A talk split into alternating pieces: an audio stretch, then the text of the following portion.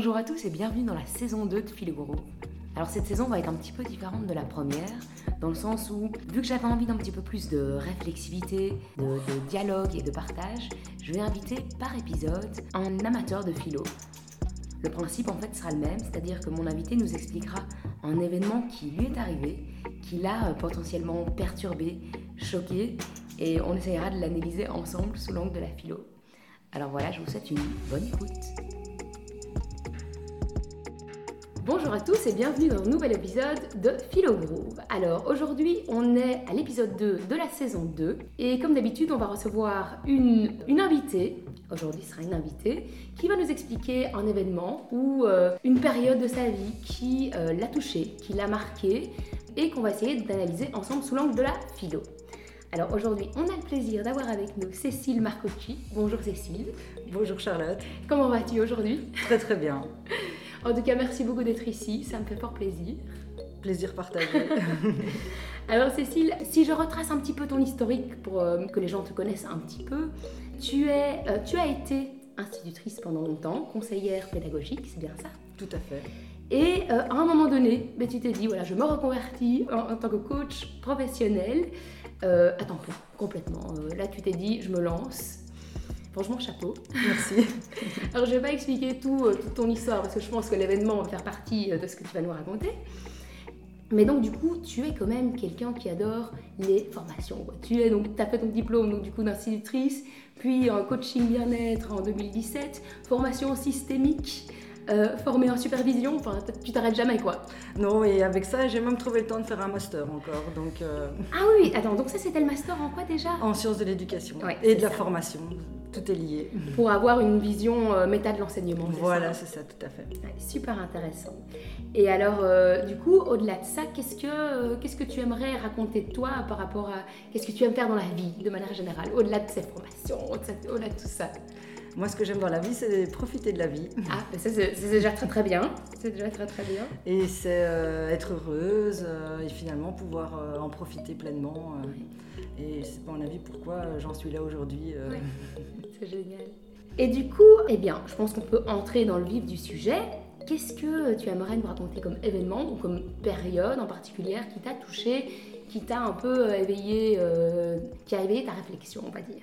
Ben, ça faisait même pas 10 ans que j'étais instite et je voyais des collègues enseignantes décrépir au fil des années et j'avais peur de terminer comme elles parce que finalement quand on n'a plus cette foi, quand on n'a plus cette fougue, comme c'est un métier qui use beaucoup, on le fait plus comme il faut entre guillemets ou en tout cas voilà, on le fait plus pour les bonnes raisons ou on reste pas pour les bonnes raisons.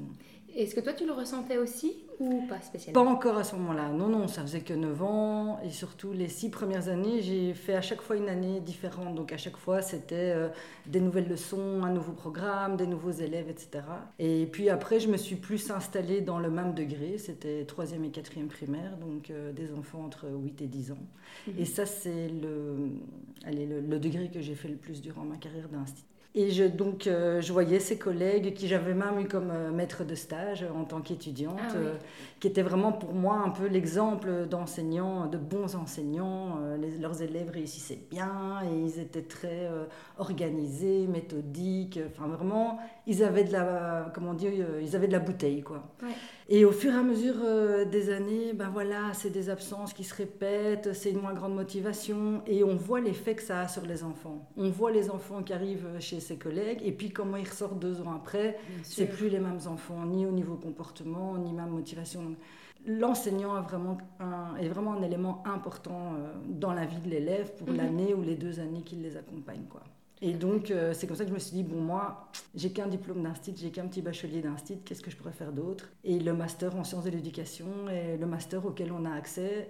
Et c'était un master à horaire décalé. Donc je pouvais continuer à travailler temps plein et pouvoir finalement développer des nouvelles compétences et acquérir un nouveau diplôme. Donc tu as eu le courage de faire les 2 Ouais, titulaire de classe avec mes élèves. Mais comme j'avais déjà quelques années et surtout que je faisais déjà depuis plusieurs années le même degré, je commençais moi aussi à avoir de la bouteille. Et donc je pouvais un peu me reposer sur mes acquis. Et j'ai eu des collègues aussi qui m'ont aidée. Donc ça m'a permis de pouvoir finalement lâcher tout ce côté. Quand on est jeune enseignant, c'est tout le temps, tout préparer, tout réfléchir, etc. là, quand on a déjà 10 ans d'ancienneté, ben, on commence à avoir certaines habitudes, ou en tout cas certaines choses qui sont installées, qui nous prennent moins de temps et moins d'énergie, quoi. Et du coup, qu'est-ce qui a fait en sorte de faire en sorte que tu changes de boulot du tac au tac? Il y a 10 ans, entre le moment où je rentre à l'UNIF en 2011 et le moment où je quitte mon boulot en 2021.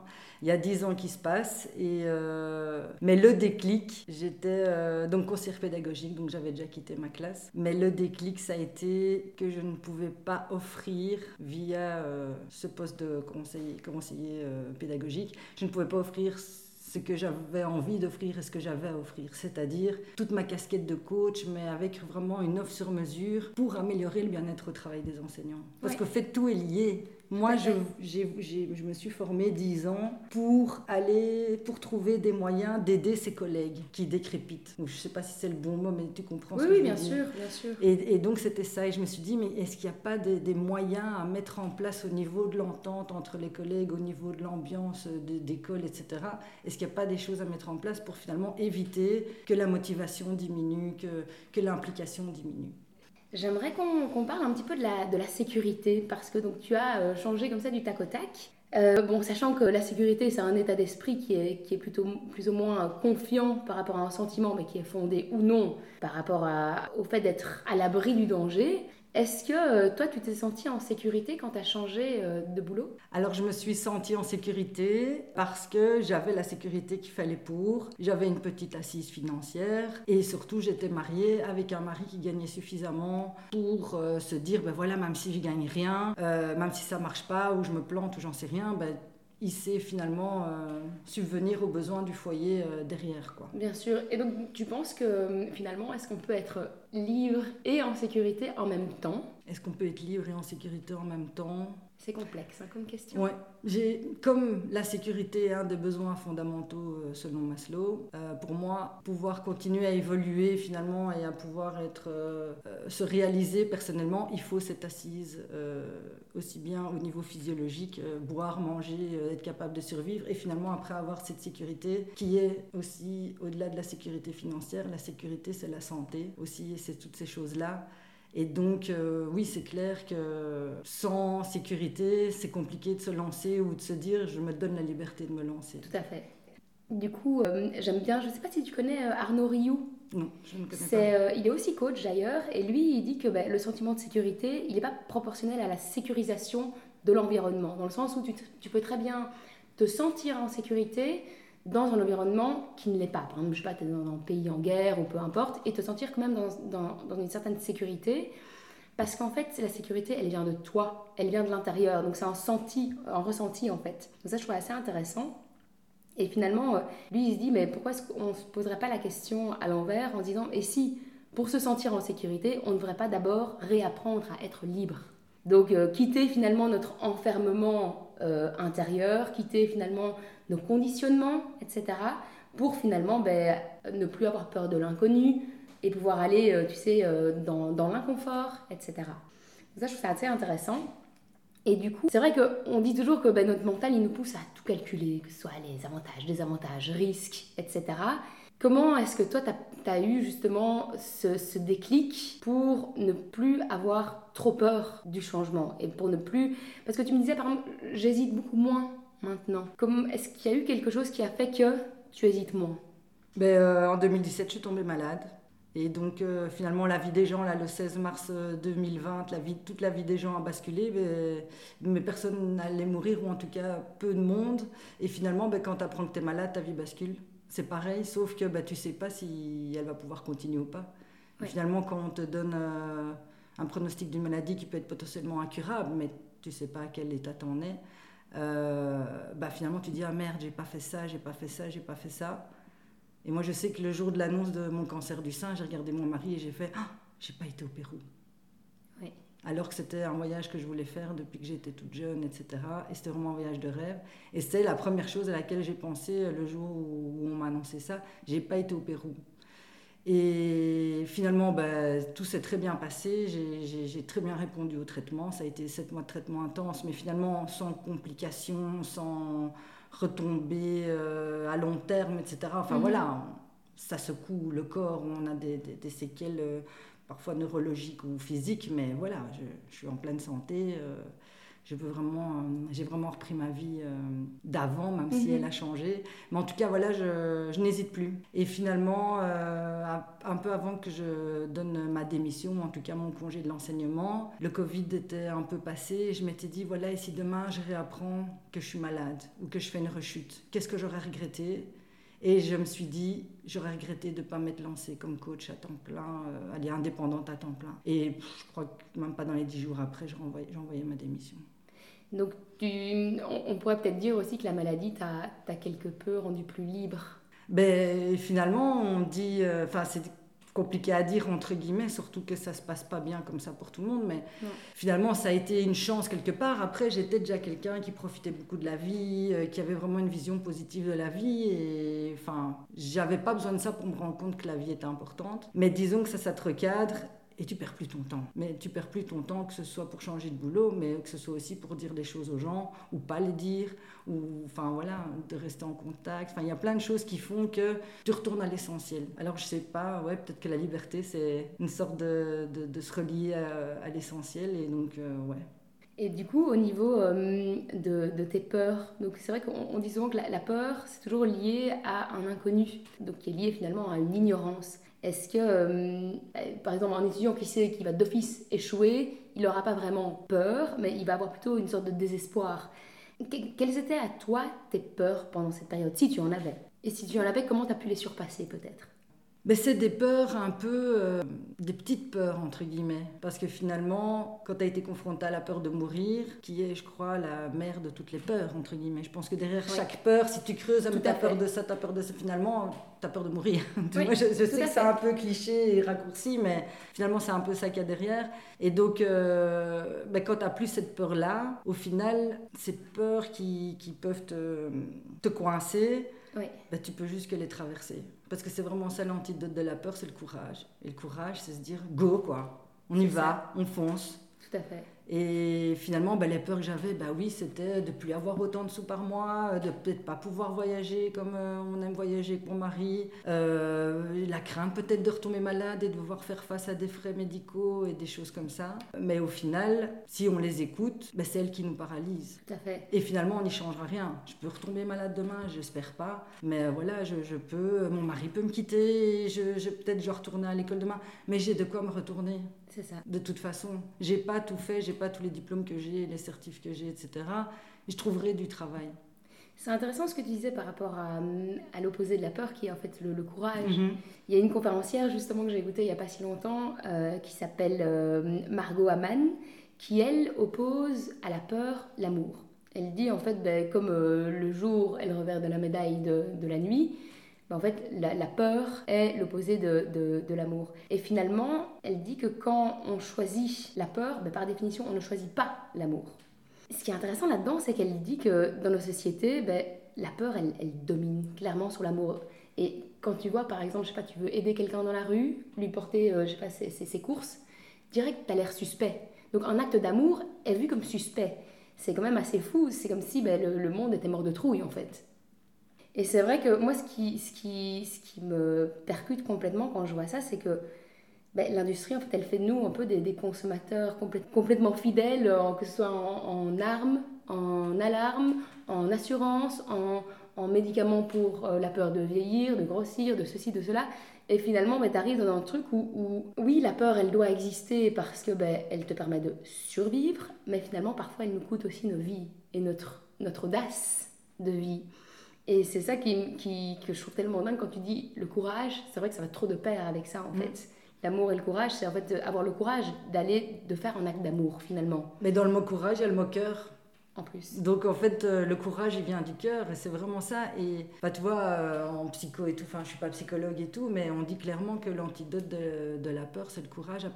À partir du moment où tu arrives à traverser tes peurs, mais ça peut être oser quitter la personne que t'oses pas quitter, oser quitter ton boulot, oser faire un enfant toute seule, j'en sais rien, moi finalement, il y a partir en voyage toute seule, passer ton permis, j'en sais rien, finalement il y a des petites peurs, parfois certaines personnes, il y a une de leurs peurs principales, c'est de sortir de chez eux, donc voilà, oui. Tout est graduel et dépend du vécu de chacun, mais voilà, la plus petite peur, c'est de décider de passer au travers qui va permettre de la dépasser.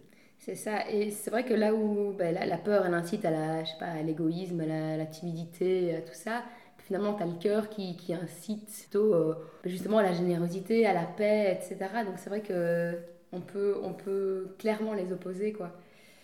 Et c'est vrai que le cœur, j'ai l'impression qu'il va toujours nous amener vers une vie qui sera plus alignée avec vraiment ce dont on a besoin, en fait.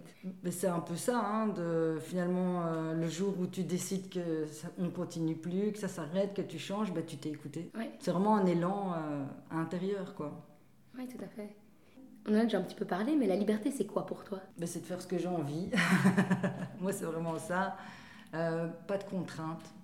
Parce que, par exemple, si on regarde chez Aristote, on voit que lui, il définit la liberté comme le fait d'agir de manière volontaire et en connaissance de cause. C'est-à-dire que, du coup, ça veut dire que tu devrais ne pas être dans l'ignorance. Parfois, on ne sait pas qu'on n'est pas libre. Et du coup, ma prochaine question, c'est est-ce que la maladie, par exemple, ou autre chose, souvent on voit une maladie, une séparation, ou vraiment quelque chose de très important, un événement très important dans notre vie, fait en sorte que le voile d'ignorance, en fait, il tombe. Et on se rend compte, en fait, qu'on était enchaîné à certaines choses. Est-ce que pour toi, ça a été le cas ?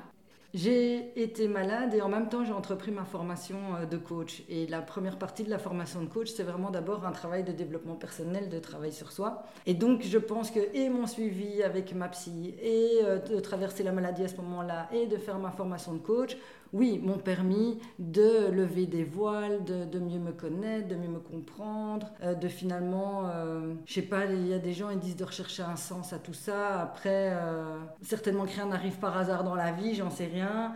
Et finalement, c'est une épreuve de laquelle on ressort plus grand, que ce soit n'importe quelle épreuve. À partir du moment où on s'en relève, on a développé tout un tas de compétences et surtout, on pose un autre regard sur soi. On est capable de faire ça. On est capable de quitter un mec après 30 ans. On est capable de reprendre une formation en cours du soir à 50 ans. On est capable d'enfin suivre son cours de poterie alors qu'on l'a jamais fait, ou de remonter sur un cheval à 75 ans, j'en sais rien, mais finalement, il y a comme ça des moments dans la vie où tu prends conscience. Toi, tu parles d'un voile qui tombe.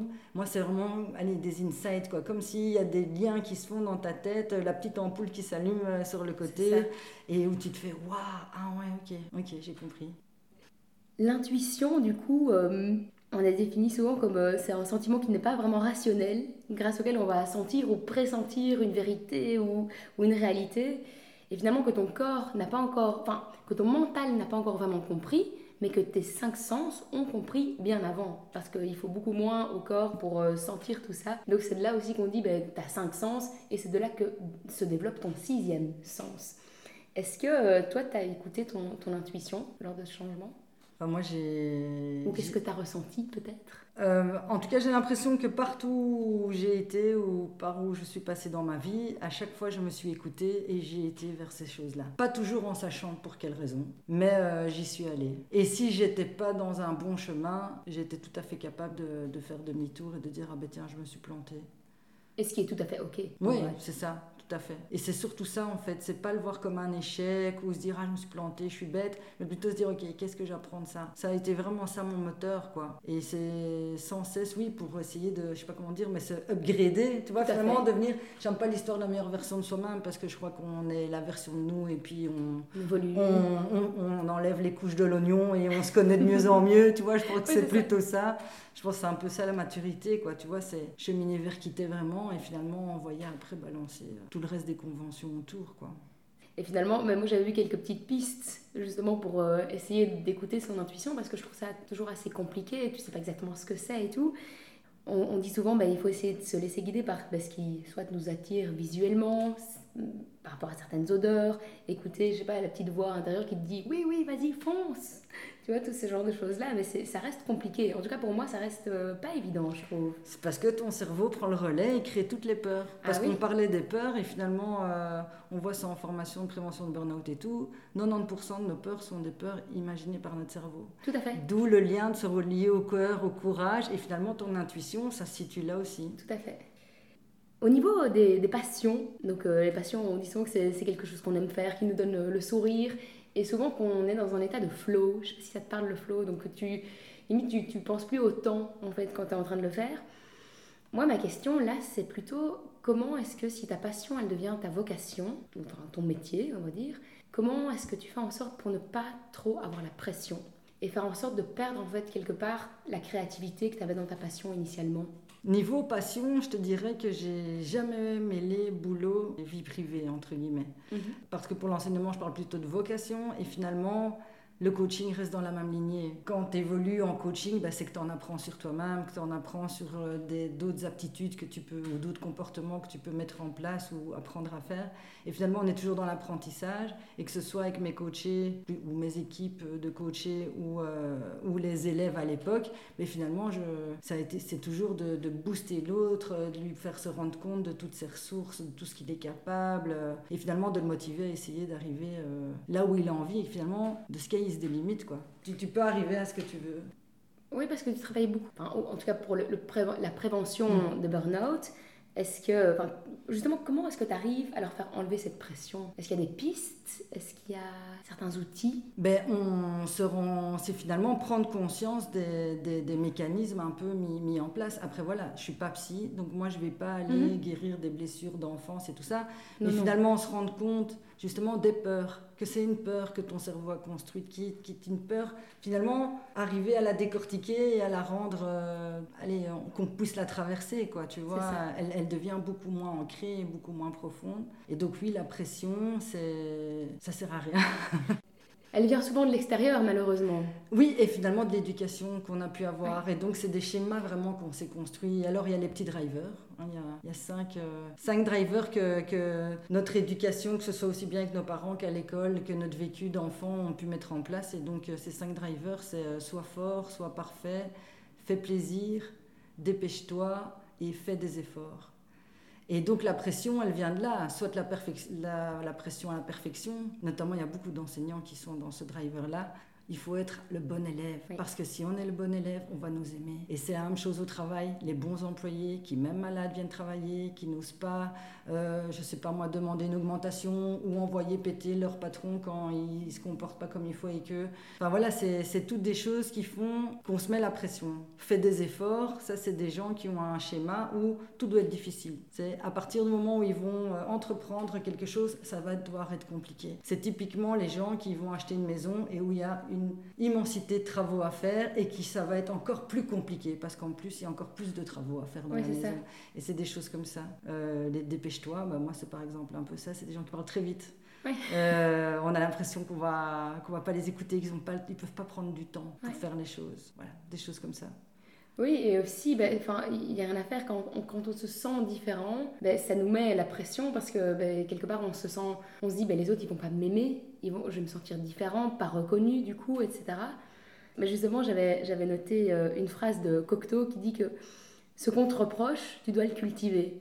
Donc finalement, pour te dire que en fait, tes différences, elles sont tes forces. Tout à fait. Et surtout maintenant, on parle beaucoup de zèbres, haute potentialité, hypersensibilité, etc. Finalement, on pousse surtout la nouvelle génération à se démarquer et à pas être un mouton parmi les autres, etc.